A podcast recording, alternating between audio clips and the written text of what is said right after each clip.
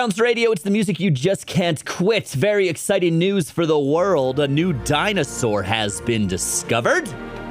And it's a relative of the T Rex. And by relative, I mean it's not related to the T Rex at all. It lived about 20 million years before the T Rex, but it looked a lot like a T Rex. It's called the Meraxes gigas. Oh, that's a strong name. That is a strong name for a strong dinosaur. Like I said, it's not in the same family as the T Rex. It went extinct long before the T Rex walked the earth but they say it's basically the same just from a different era. Massive head, eight people, tiny little arms. Tiny little arms.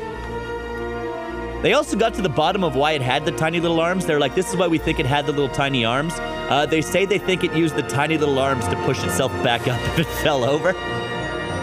Which is just a hilarious mental image when you think about it.